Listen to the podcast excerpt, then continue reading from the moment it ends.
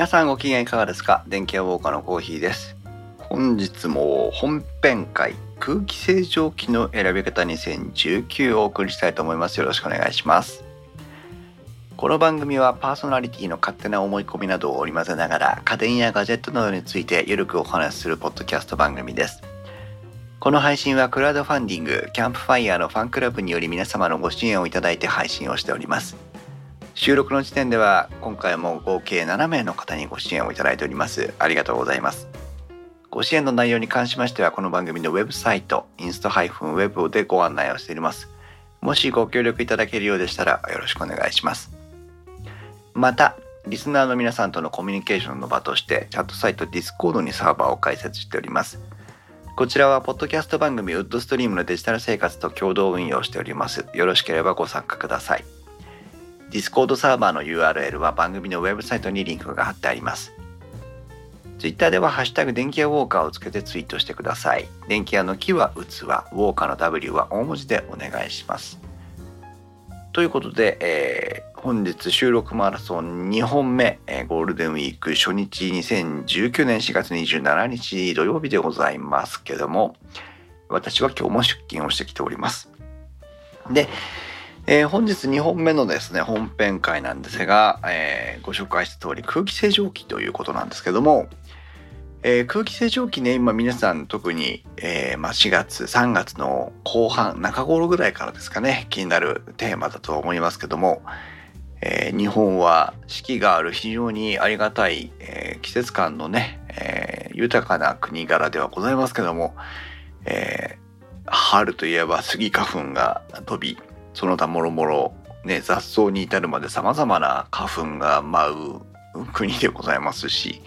えー、PM2.5 最近ニュースであまり言わなくなりましたけども PM2.5 とかのね、えー、国なんだえ、ー、と国外からの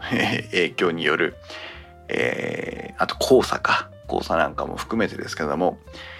さまざまな、まあ、アレルゲンがアレルギー物質がある国でして、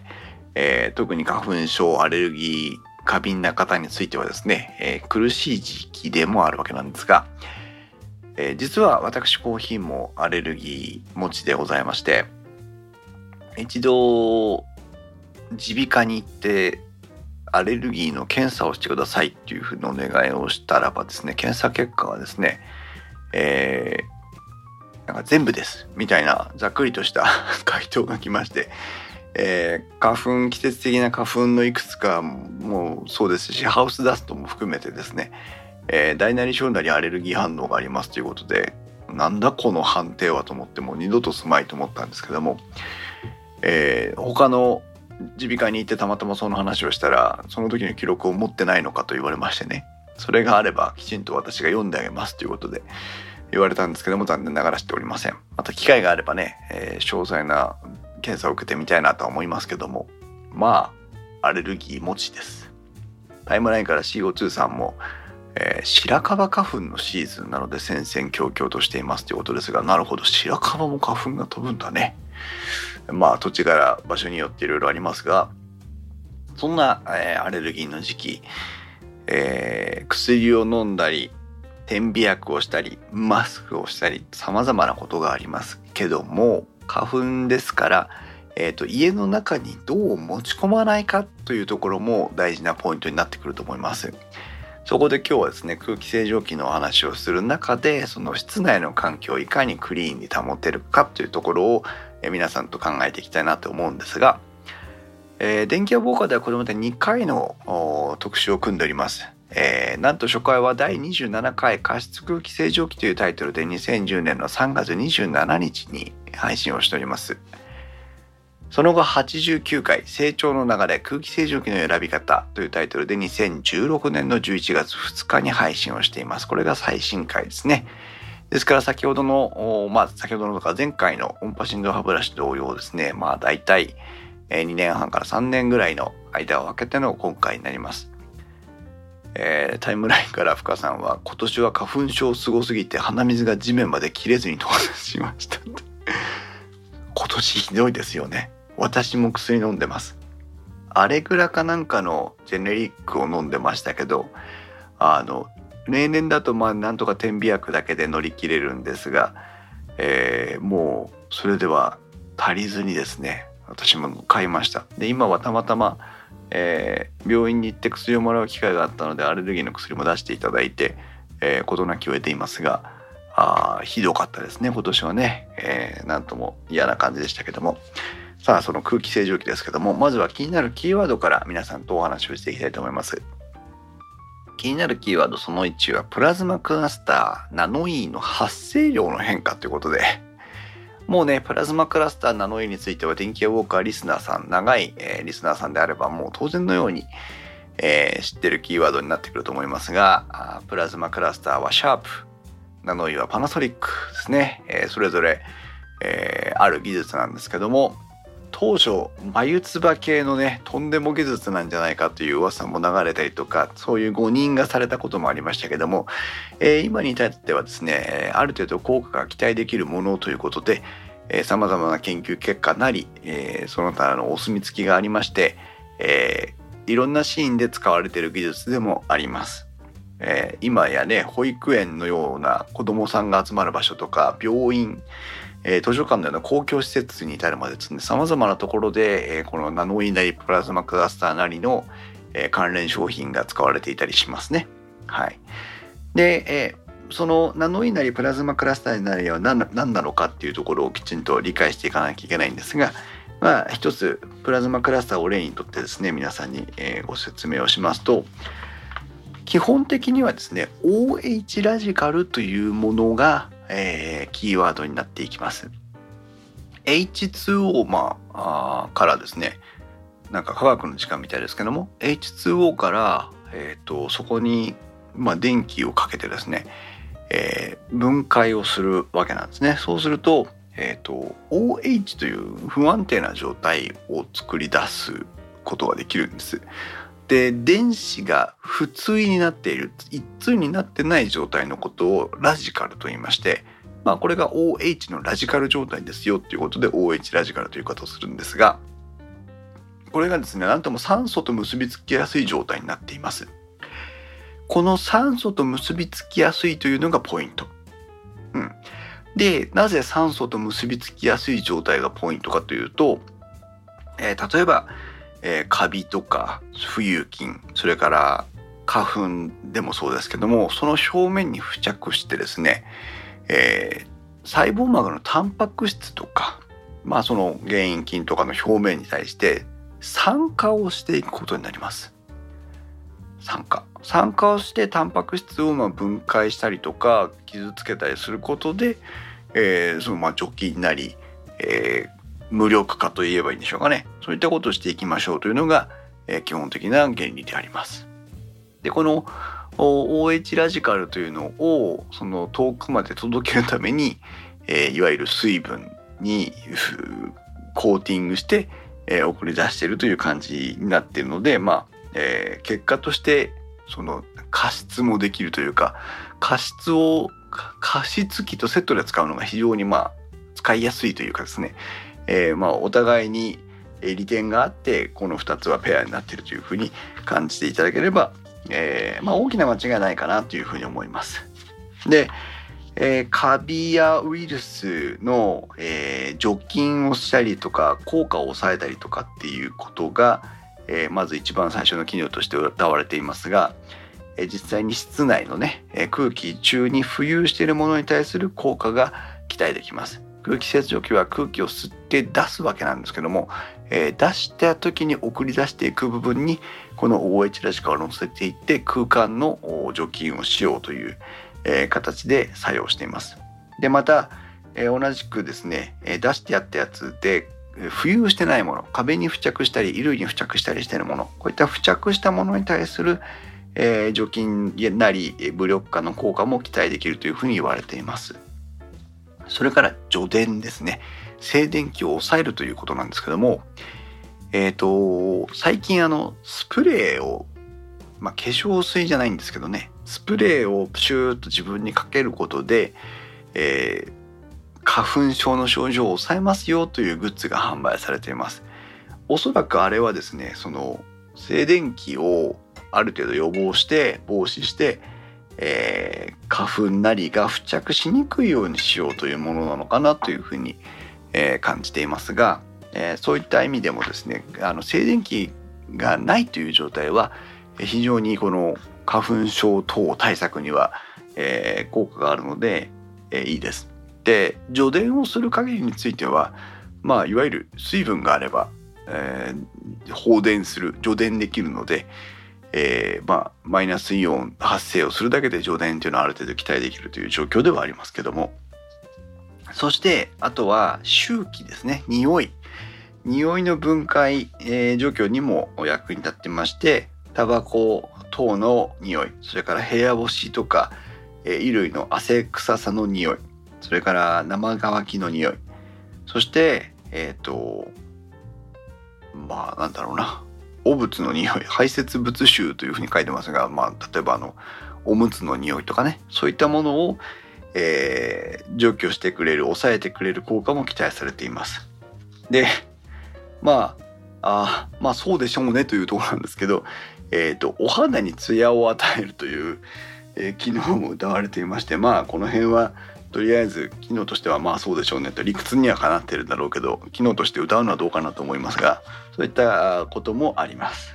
あとワンちゃんとかね猫ちゃんとか飼ってるとおトイレなんかの匂いもこの OH ラズカルによってある程度抑えることができるよということが期待されています。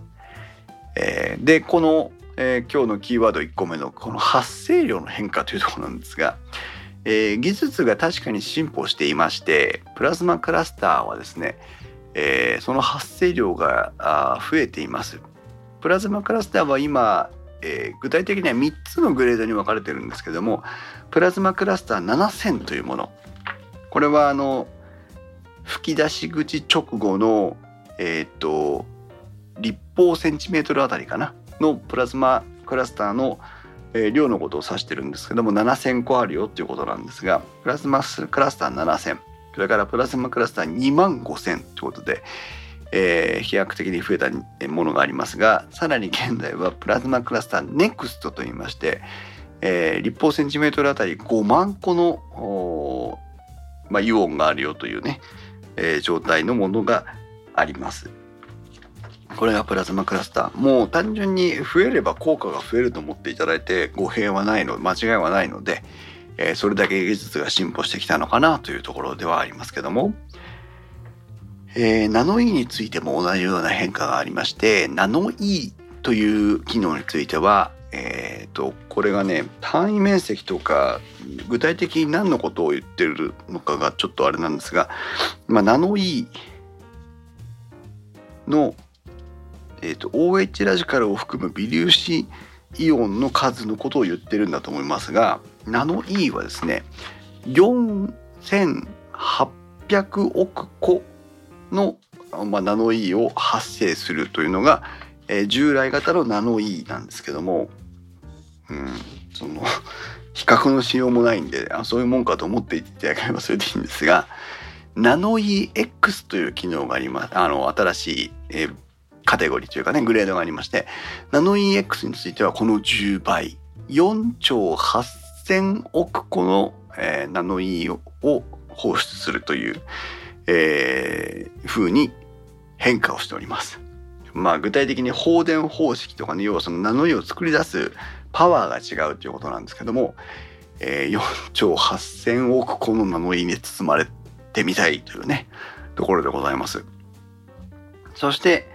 えー、ダイキン工業もね、この空気清浄機の中では、えー、外せない存在になっていますが、えー、ダイキンさんについてはこれ電気屋さんに言いたいんですけど、電気屋さんはね、とにかくカタログをきちんとこう管理更新しないというね、非常に腹立たしい私の近所の電気屋さんなんですが、ダイキンに至ってはカタログすらないということで、えー、電気屋ウォーカーでは通常カタログがない商品は紹介しません。しないんですけども、えー、致し方なくウェブサイトから印刷をしてですね、えー、今回調査をしております。で、ダイキンといえば高速ストリーマーというね、代名詞がありますが、えー、アクティブプラズマイオン高速ストリーマー放電で、えー、っと、これはですね、立方センチメートルあたり2 2万5千個。立方センチメートルあたり2万5千個の、えー、まあ、えー、とイオンをマイナスイオンを作り出すということで、えー、ございます。ですから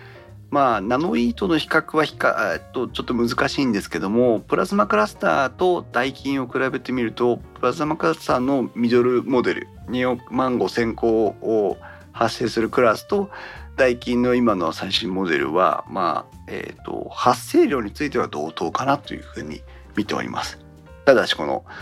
プラズマクラスターナノイーとダイキンではね、えー、とやってることが違うというのが今回いろいろ調べてみて分かってきてましたので、えー、この辺の後ほどご説明をしたいと思います。で、えー、この OH ラジカルマイナスイオンを使った空気清浄機の他のアプローチというのも実はありまして、えー、これは前回の際にもねご紹介したんですがオゾンの発生器というものがまず一つあります。これは特に業務用のえー、ところでオゾンの発生器というのは、えー、特に使われていましてオゾンというのは私の記憶が間違ってなければ O3 ですよね。えー、ですから OH ラジカルみたいな感じで、えー、比較的不安定というか酸化を引き起こしやすい、えー、状態の一つではあるんです。なので O3 を飛び出すことあの放出してあげることで酸化して O2 と何かになるみたいな感じで、え酸化が促されていくということで非常に強い、え除菌力があるといいますかそもそも腐食性がものすごく強いんですね。ですからあの食品工場とかに行ってオゾン発生器を使ってるところだったりなんかすると、えー、1週間も経たないうちにですね鉄材の表面のあの塗装とか塗膜を飛び越してサビが生えてくるぐらい腐食力が高いのがオゾンでしてあまり濃度が強いと人体にも影響があると言われています。え、これを家庭用に発生するオゾン発生器と空気清浄機というのが実はあって、えー、前回電気屋ウォーカーを聞かれたリスナーさんの一人がこれを買われたんですけども今ですねその後継機種の発売がなってないのかと思って見に行ったら実は生産終了になっておりまして、えー、売れ行きとしてはそれほどではなかったのかなと非常に残念な気持ちになってしまったんですが、えーまあ、特にね例えば、え人が帰った後の空間除菌なんかを任せるにはオゾンというのは非常に効果が高いのかなというふうに思っています。あとあのホテルの消臭なんかでも使ってますよね確かね。はい。そしてもう一つ別なアプローチが出てきました。パナソニックになりますがジアイーノというのがあります。ジア塩素酸って皆さんね最近、えー、聞かれたことがある方も多いんじゃないんでしょうか。えーと、アルコールに代わる除菌剤として食品工場などで使われている例が非常に増えていますね。えー、あとは野菜工場とかで野菜の洗浄とかに使ったりします。除菌力はあるものの人体に対して害が少ないと言われていてそれで使われているのがこのジア塩素酸とかジア塩素酸水溶液とか言ったりしますけどもえー、これです。でこれもね腐食性が強いんでまあそういうことなんですよね酸化をとにかく促すことで、えー、除菌をしていくという理屈は変わらないので、えー、ジア塩素酸もですね非常に、えー、酸化性が強いものなんですが、あ、このジアイーノを含むジア塩素酸の、えー、ものは水から作るジア塩素酸ジア塩素酸ってまあ、正確じゃないんですけどジアントさんって2種類作り方があって、えーと、希釈をして作る方法と水から作り出す方法とあるようでこの水から作り出す方法っていうのは比較的安全でしかも短期間でそのジアイン素酸としての効果がなくなってしまうというふうに言われているようでまああのいわゆるウィンウィンの関係ということですかねあのきちんと使えた上ですぐ効果がなくなるということでえー、バランスよく家庭用の洗浄除菌で使われるものではあります。でこのパナソニックというのはこのジアエンスさんの、えー、発生器というのを長らく作っているようでノウハウはたっぷりあるようなんですが、えー、水道水と塩のタブレットを使ってね、えー、電気分解みたいな感じで、えー、作っていくというか 原理になっています。科学の科学のことはよくわかりませんが。えー、ですから家族を小さなお子さんとかにも安全に使えてなおかつ除菌消臭ができるよということで新たな取り組みとして出てきていますがまあ、えー、ねえーと、ナノイーを持ってるパナソニックが改めて取り組む必要があるのかどうかというのが、えー、これからのね、えー、取り組みだと思います。まだそれほどいわゆる横展開他社のメーカーが手を出したりしている部分ではありませんからえー、こなれた技術という、まあ、技術としてはこなれてるのかな。ただしこなれたマーケットではないのかもしれません。これからどうなっていくか分かりませんがこういったものもあるよというところで、え、覚えておいていただければと思います。今実際店頭でこの GI インドは見ることができますので、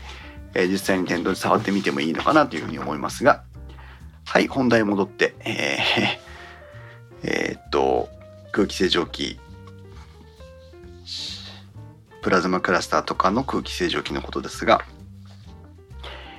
えー、正常対象のことについても少し整理していきましょう。いわゆる空気清浄機が対応できる対象物ですね。えー、花粉 PM2.5、カビ菌などの除菌や作用の抑制、それからウイルスの作用の抑制、そして消臭、加湿、除電というのが、えー、ポイントになってきます。特に加湿については、えっ、と、あれですよね、まあ、あの今年はインフルエンザがものすごい流行したっていうのもありましたけども、えっ、と、湿潤な環境を保っておくことでその風邪菌とかインフルエンザ菌の活動をある程度抑えられるというのはねもう皆さんご承知の通りと思いますので、えー、お部屋の乾燥をいかに防いでいくかというのも、えー、結構健康状態を保つところのポイントの一つまあ反面ね、あの、これからジメジメしていく時期ですから、え、ー、と、除湿なんていうのも出てくるので、非常に住みにくい国だなとは思いますけども、えー、夏、今、多分湿度皆さんのお部屋ですと30%とか前後なのかなと思いますけども、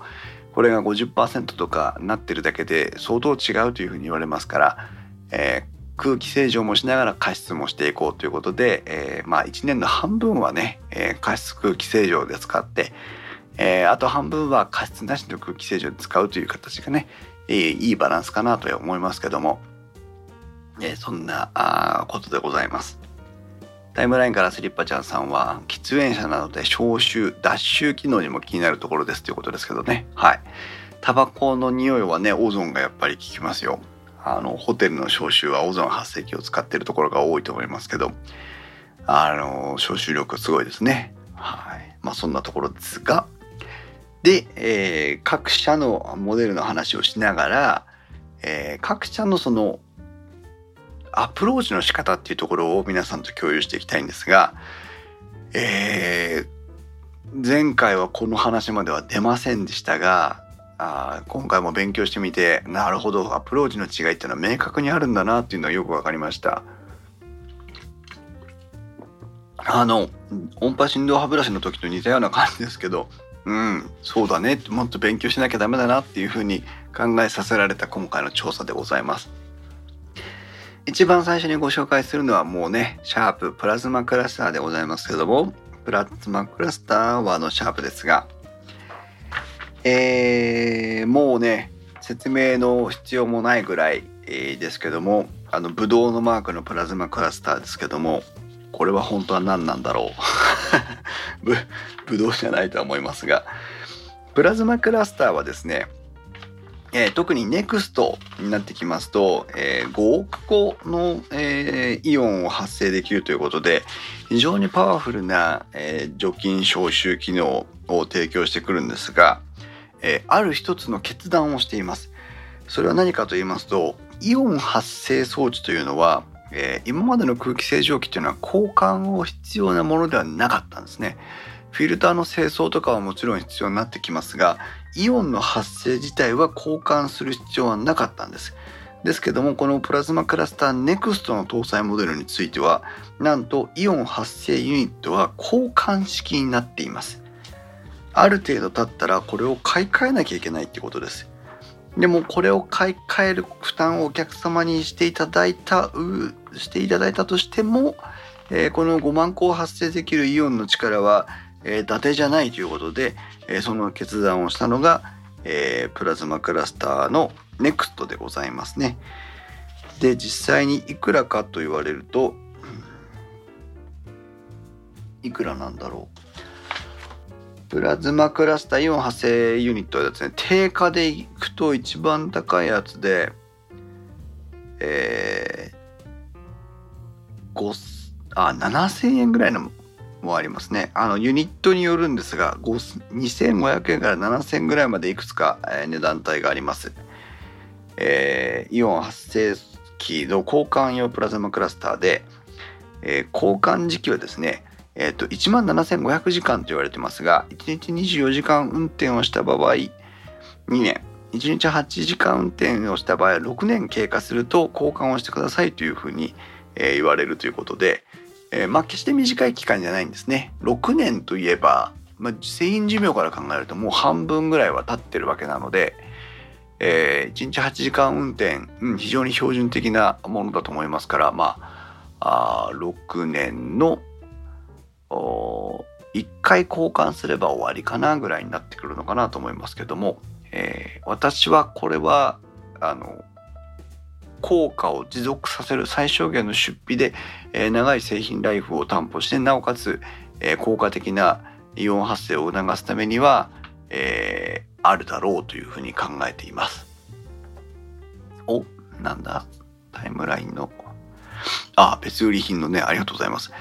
えー、今タイムラインに深さんがですねイオン発生器を含めていわゆる交換品のページをリンクを貼ってくださったんで私も見たんですけども、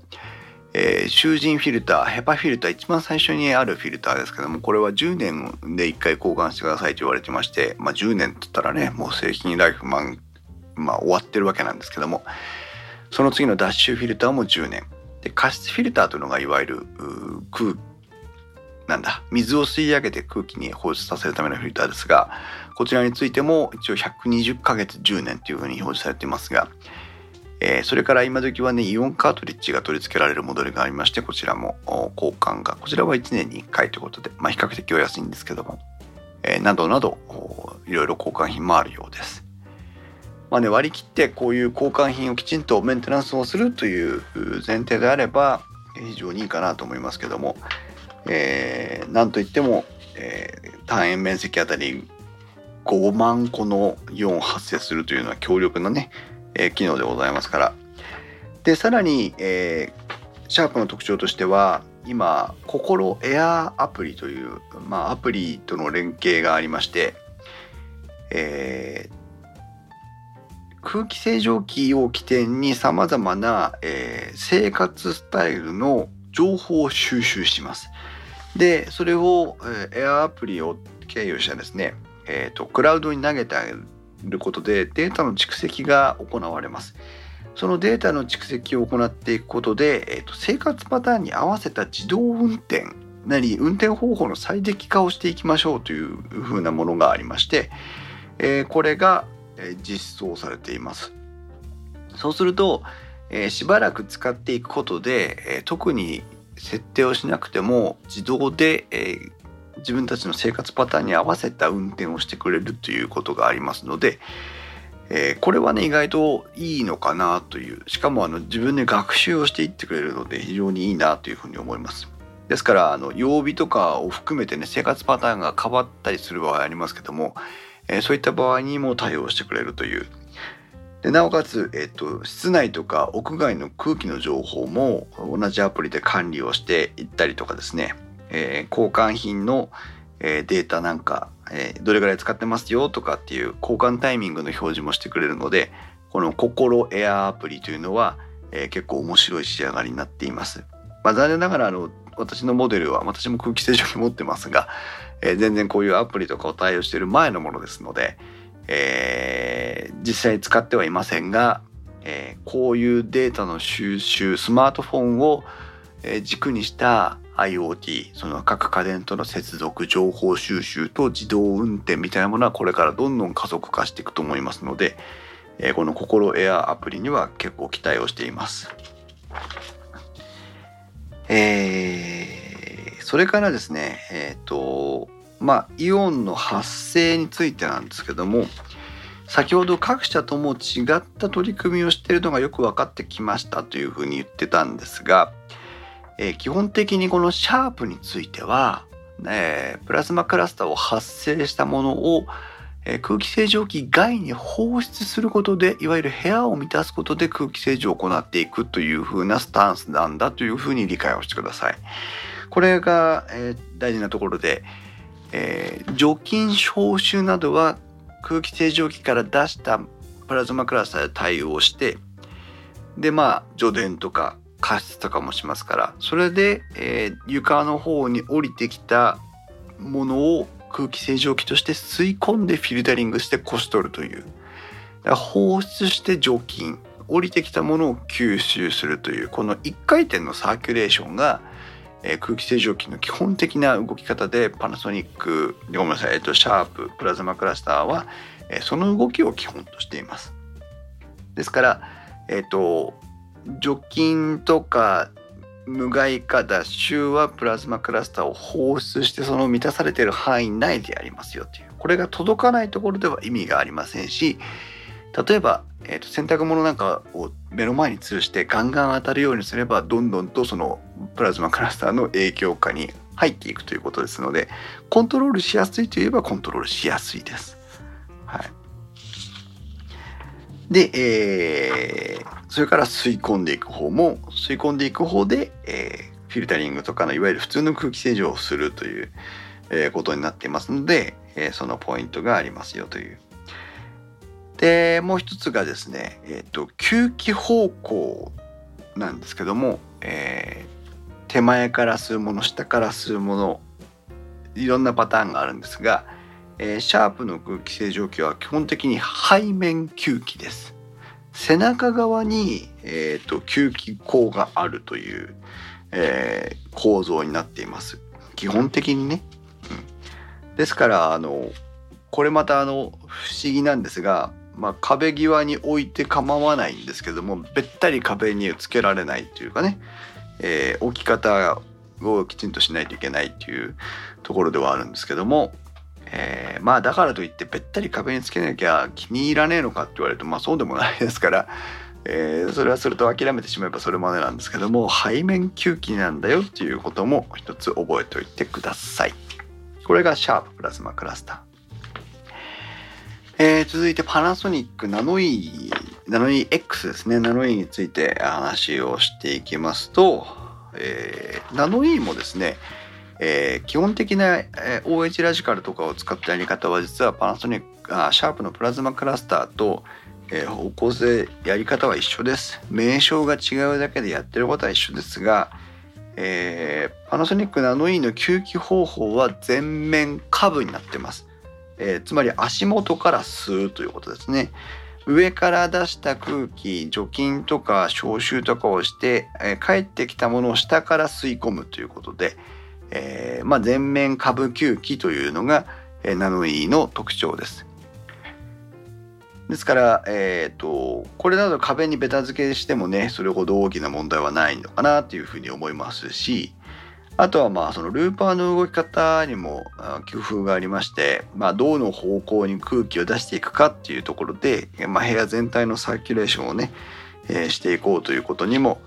えー、注意をしています。あカタログ上にもあの壁ピタ1センチ OK というふうに書いてますから、えー、とにかく設置面積壁に寄せたいっていう方についてはナノイーを選ぶのが一番いいのかなというふうに、えー、見て取れますね。はい。タイムラインから深さんは今シャープを使ってますけども本棚とかで壁につけられないので前後逆にして使っています。あそれ前回もね前回の回にも教えていただいたかもしれませんけども要は背面吸気口側を部屋の方に向けて使っているというね、えー、あれですが、えタイムラインからスリッパちゃんさんはこの間泊まったビジネスホテルの空調にナノイーがついてました。そうですね。あの結構ビジネスホテルって乾燥しがちなので、えー、空気清浄機にナノウェイとかプラズマクラスターがついてると非常にねありがたいなというふうに思いますが。はい、えー、これがパナソニックでございますですからパナソニックシャープについては OH ラジカルプラズマクラスターやナノイーを使ったものですけどもシャープは背面吸気パナソニックナノイーは、え、全面下部吸気だというふうに思ってもらうと、えー、選択のね一助になるかなと思います。そしてダイキンまあ高速ストリーマーですけども今はストリーマー空気清浄機というふうに言いますがストリーマー技術も実は OH ラジカルを使ったあ除菌消臭機能です。なのでストリーマーだからということで今までは、えーと、別のものとして見てきましたけども結論としては、えー、今は大きな違いその点だけを見れば大きな違いではないです。でだいぶ含みのある言い方をしてますけども特に特にです特に今はアクティブプラズマイオンという表現の仕方をしてまして以前はこういう書き方をしてなかったように記憶をしてますがつまり、えー、パナソニックやシャープのようにプラズマをマイナスイオンを、えーと、空気清浄機外へ放出しますよというのを歌っています。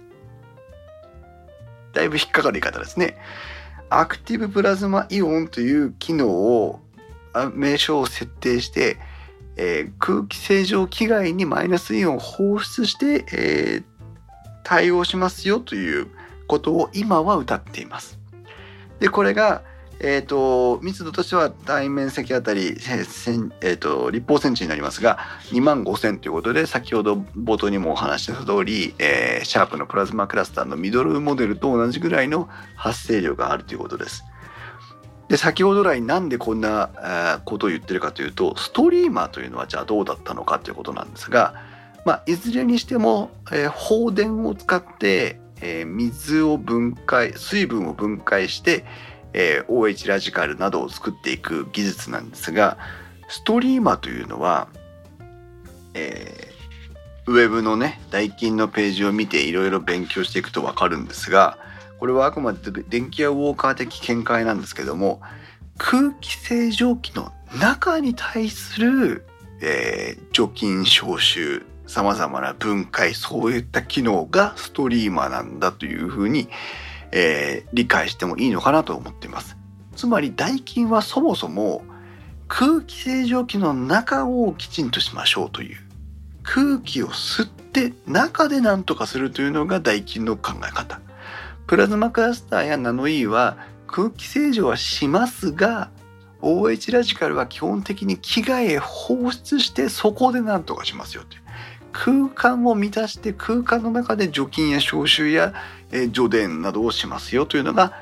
プラズマクラスターやナノイーの考え方ストリーマは今でこそそれはつきましたが本来は空気清浄機の中でそれをきちんとやりましょうというのが代金ですここが大きくえー、違うところだったんですね。うん、今は機外にも出すようになりましたがそもそもそういうものだったということです。で、えー、まあ、ストリーマ放電というね、放電方法、コロナ放電とかなんとか放電とか、まあ、各社各モデルによって様々な放電方法を使ってるんですが、えー、ストリーマについては電撃ストリーマーというね、ストリーマ放電を使ってやるということで、えー、プラズマイまずフィルターで吸って、えー、それを、まあ、何層かのフィルターで汚れを、まあ、保護量吸着したり脱臭をしたりしながら、えー、ホコリや花粉をプラズマイオンで帯電させてそれを終電静電終電フィルターに通して、えー、フィルタリングする。さらにその後で、えー、電撃ストリーマーで、えー、そのなんだえー、っとですねその不対電子を発生させて、えー、それを光触媒のフィルターにぶつけてやって光触媒で分解をするという。でその後脱臭をしてきれいなって空気を放出しますというね、えー、非常に細かいことをしています。で空気清浄機内でこの電撃を使ってさまざまな処理をするということで、えー、他社にはないですね、え、力強いえ、対策ができるというのもそのダイキンファンの、えー、ダイキンが好きな理由の一つでもあったわけですね。えー、実際にやっぱりそのアレルゲン物質特に花粉とか PM2.5 に対しての、えー、効果が期待できるというふうに考えられていますこのダイキンのストリーマ技術です。ですからあ OH ラジカルなどで、えー、酸化を促す物質を空気清浄機械に放出して部屋を満たすという考え方なのか、えー、徹底的に空気清浄機内に空気を吸い込んで空気の、えー、清浄機の中でやっちまうよっていう考え方なのかで大きく違うというふうに理解してもらうともう空気清浄機は抑えたと言ってもいいぐらいですね。ちなみにこのツインストリーマーというふうに今新しいモデルでは言われていますが、えーと、ストリーマーの発生ユニットが2つついていまして、えー、こちらについては、えーと、フィルター内でいう今説明したその今までの使い方プラスですね、えーと、水のタンクに対しても電撃ストリーマーを回してやることで、えー、水の除菌とかいうことも、えー、してくれてます。で、えー、吸気方向は前面ですけども下部だけじゃなくて前面の、まあ、いわゆる横前側ですけどね、えー、からも吸ってくれるということで、えー、と非常に広い吸気面があるというのも、えー、ダイキンのストリーマの特徴そして、えー、ダイキンの方はもやっぱりアプリがあります。ピチョンくんのね、えー、キャラクターが出てくるアプリがありますけどもまあ、遠隔操作をしたりとかお部屋の情報が見れたりとかっていうところでまだそれほど積極的な使いこなしではないように感じています。先ほどね説明したアプリなんかに比べればね。はい。ということで、えー、これがストリーマーでございますね。うーん。面白いんですよ。だから今となってはねえーと、OH ラジカルを機外に放出する機能もついてしまったということで代金がまたあ一歩先に行ってしまったのかなというふうに思いますけども、えさすがはダイキンファンがある一定程度のダイキンファンがいるってだけあるなというふうに思います。えー、他社についてなんですが、 Inspire the Next の日立も、えー、空気清浄機出していますけども、えー、日立についてはもう、えー、イオンとかっていうことは一切語っていません。普通のいわゆるえー、フィルタリングで行う空気清浄機があります。ただしね、まあ言ってみれば自動掃除機能というのが、えー、ついていまして、えー、っと、エアコンの自動掃除と同じようにフィルターを自動掃除している機能がついています。で、それがのダストボックスに溜まっていくので、年に1回ゴミを捨てればいいよということで、えー、その点は、まあ、差別化を図ってきたなというふうには思いますが、うーん背面からの吸気スタイルで、えー、イオンがついていなくてうーんというふうに考えるとまあ積極的に残念ながら選べる、えー、ポイントは少ないのかなというふうには思いますが一応参考までにお知らせをしておきます。はい。えー、タイムラインからスリパちゃんさんが、えー、電撃ピチョン君やる気を感じるっていうことでしたけども、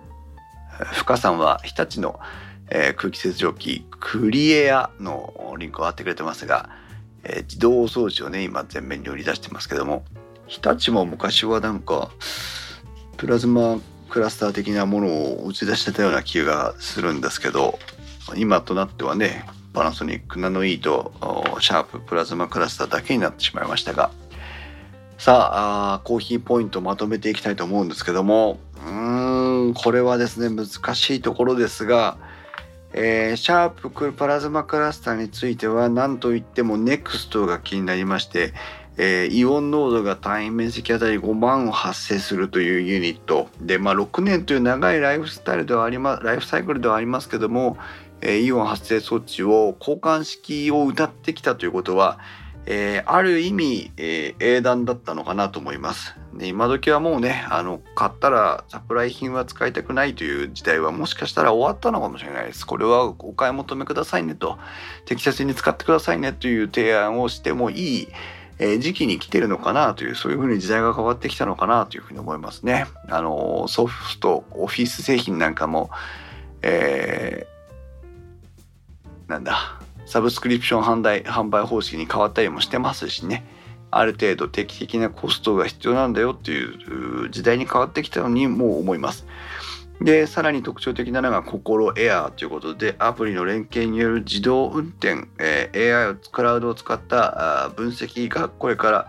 えー、生活に寄り添っていく、利便性、手間なく利便性を上げていくというところでは、えー、いいのかなというふうに思いますね。そして、えー、先ほどは説明してませんでしたが、モデルによっては自動清掃ユニットもついております。えー、フィルターのね、えー、ゴミを取ってくれる機能、自動で取ってくれる機能も搭載してきたりしてますので、え、結構ポイント高しというただし過去にはあの蚊や小バエも取れる空気清浄機いわゆる蚊取り空気清浄機も作りましたよとかね未だに、え、販売はしていますが、えー、いう極物も作ってるということで、まあ、努力も惜しまないというふうに言ってもいいのかなと思いますけども、えー、もう安定感も面白さも十分あるのがシャーププラズマクラスター、まあ、これを選ばない先行に入れない手はないなというふうには思います。パナソニックナノイー X については、えー、4兆8000億という、えー、もうなんか理解の限度を超えた数字を持ってきたというところに ちょっと、えー、眉間にしわを寄せていますが、えーまあ、ナノイー X 満を持して投入したあ機能なのでしょう。まあ、全面吸気だっていうことも、えー、プラスしてですね、えー、決して使いにくくはないので先ほどの、まあ、深さんのようにね背面吸気ではちょっと心もとないという、まあ、背面だから悪いってことはないとは思うんですけども、えー、全面吸気の安心感はあるよねというふうに思う方であればパナソニックのナノイーの方でいいのかなというふうに思います。えー、両者ともですね十分な除菌消臭機能があるというふうに感じていただいていいとは思いますので、えー、その点は心配する必要はないかなとは思いますが、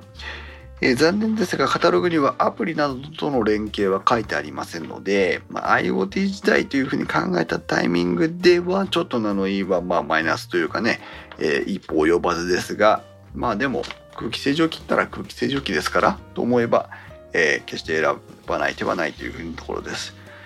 そして今回まあコーヒーの中では一番評価を上げたというか見直した、まあ、ダイキンのストリーマーですけどもストリーマーというのはまあ、伊達じゃなかったんだなっていうのを勉強改めて勉強しました。ごめんなさいというところなんですが空気清浄機の中において非常に強いそのま空間洗浄能力を発揮するっていうストリーマの技術、えー、これは、まあ、特にね、えー、ウイルスとか、まあ、花粉とかそういったもののね、え、無効化抑制には力があるのかなというふうな思いもあるところえー、さらにですね、えーと、アクティブマイナスプラズマイオンということでアクティブプラズマイオンということで、えー、他社にあったプラズマイオンを放出して空間の除菌をするという、えー、ことで、えー、ポイントがさらにアップしているというそして背面ではなくて前面と横方向からの3方向の吸気が、えー、あるということで設置場所も選びにくいということで結構まあそつないというかね、えー、高いところでまとめてきてるなというふうに思います。そして、えー、タイムラインからスイーパちゃんさんから代金についてのプラスポイントですが、アレクサとの連携をアプリを経由してやってるということで、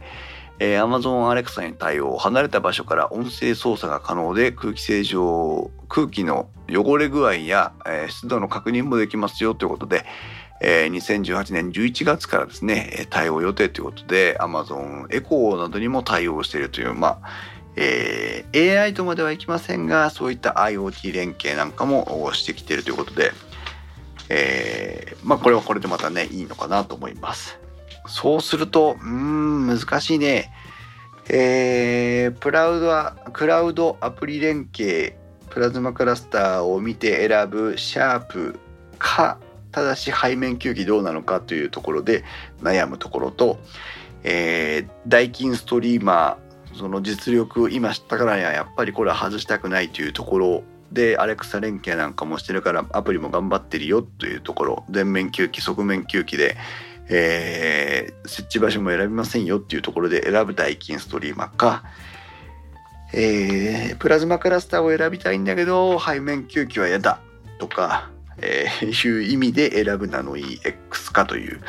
ところで、えー、判断悩むところですけどもいずれもうん高いレベルでまとまっているがためにこう付けが出しということで、えー、残念ながら他のメーカーについてはね、えー、ちょっとアピールポイントが不足しているということであれでしたけども、えー、この3社の中からね選んでみてもいいんじゃないかなと思います。タイムラインから深さんは今度は代金を使ってみたいというふうにおっしゃっていただいてますが、私もね、代金、今まで代金って使ったことない、エアコンも含めて使ったことなかったんですが、えー、代金についてはねちょっと興味が強くなりました。ストリーマーなるほどそういうことだったのねっていうのがちょっとね面白かったですね。さあ余談になりますけども除湿機とか衣類乾燥機というのもね、えー、今いろいろ出ています。今日は、まあ、ご紹介はしませんけども、えー、衣類乾燥除湿機なんかにもナノイがついたりします。これ私はねえっ、ー、と365日部屋干しで脱衣場にあの物干し座をつってそこで、えー、物を干してるんですが、えーと必ず毎晩えー、除湿機を使うんですね。えー、で、えー、そこに対してこのナノイ、ーが使えるといいなというふうに思っててうん私が買う時にこれがあればよかったのにと思いますがまあ除湿機については非常に詳しい特集を以前してます。ハイブリッド式、デシカント式、コンプレッサー式というね、えー、それぞれ温度とか湿度とか違いによって効果的な方法が違いますので、えー、そういったものについては以前の特集を聞いていただければまだそれほど、えー、廃れてはいないかなと思いますが新しいモデルではナノイーなんかがついています。シャープも衣類乾燥除湿機というものを販売してましてこちらについてもプラズマクラスターがついていますので、えー、浴室等の、えー、除菌消臭それから部屋衣類に対する除菌消臭なんかも合わせてできるので空気清浄機だけじゃなくて衣類乾燥機なんかについてもね、えー、プラズマクラスターなどがついているものを選んでみてもいいのかなというふうに思います。えー、まあ細かくね加湿器と除湿機を使い分けて、えー、快適な生活をしていっていただければいいなというふうに思いますが。加湿器除湿器もね一定の設置スペースを商品棚のスペースを取って、えー、電気屋さんにありますので是非次の機会に電気屋さんに行った際には見ていただければいいなというふうに思っています。さあ空気清浄機についてご説明をしてきましたがいかがでしたでしょうか？これからもねあのー、しばらくえー、お世話になる時期が続くと思いますので、まあ、今季一番ねそのスギ花粉という意味では、えー、いいタイミングを逃してしまったのかもしれませんが逆にもしかしたら値段が少し落ち着いてる時期かもしれませんからあこのタイミングに、えー、家電屋さんに電気屋さんに行って、え、値段交渉なんかもしながらねえー、これからあのブタクサとか稲とかそういう時期も来ますので、えー、まだまだ活躍すると思いますからあまあ、ボーナス前とか、えー、ゴールデンウィーク期間中とかですね、え、いいタイミングで電気屋さんに行ってみてくださればと思っております。また何か本編会のね、特集をしていきたいなと思いますが、えー、今のところ資料としては、えーと、電子レンジの資料を持ち帰ってきてはいるんですが、えー、次の特集は何にしようかなとまだちょっと悩んでいます。まあ、3年前、4年前に特集した内容をね、改めて今回のようにおさらいしていきたいなとも思いますので、えー、そういった回もやっていきたいですし、また皆さんからリクエストなどあればね、えー、それもやっていきたいと思いますし、あとは、あれかな、パソコン自作の話を最近してなかったので、木澤さんがね、最近、あの、ウッドストリームデジタル生活のポッドキャスト配信してらっしゃる、えー、航空写真家の木澤さんですけども、木澤さんも最近、えー、パソコンを自作で買い替えたということもありましたから木澤さんにお話を聞きながら自作の話をしてもいいのかなとか思ったりとかまた慎吾さんもねちょっと忙しい時期が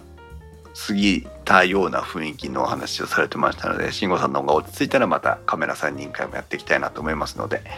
えー、これからもなんか面白い配信ができればなと思いますからあぜひえー、今後ともお楽しみいただければと思います。えー、この番組の感想は Twitter では「ハッシュタグ電器屋 Walker」をつけて配信をお願いします。えー、電器屋の器は器、 Walker の W は大文字でお願いします。また、あ今回も公開収録をしておりますけども、生配信、 Discord で行っております。えー、常連さんがですね、えーと、私の話に応じてリンクをどんどん貼ってくれますので、えー、タイムラインのリンクを追っかけていきながら配信を聞くだけでも非常に面白い内容になっておりますので、ぜひこちらもお楽しみください。えー、ということでございました。それではまた皆さん、次回の配信まで。さようなら。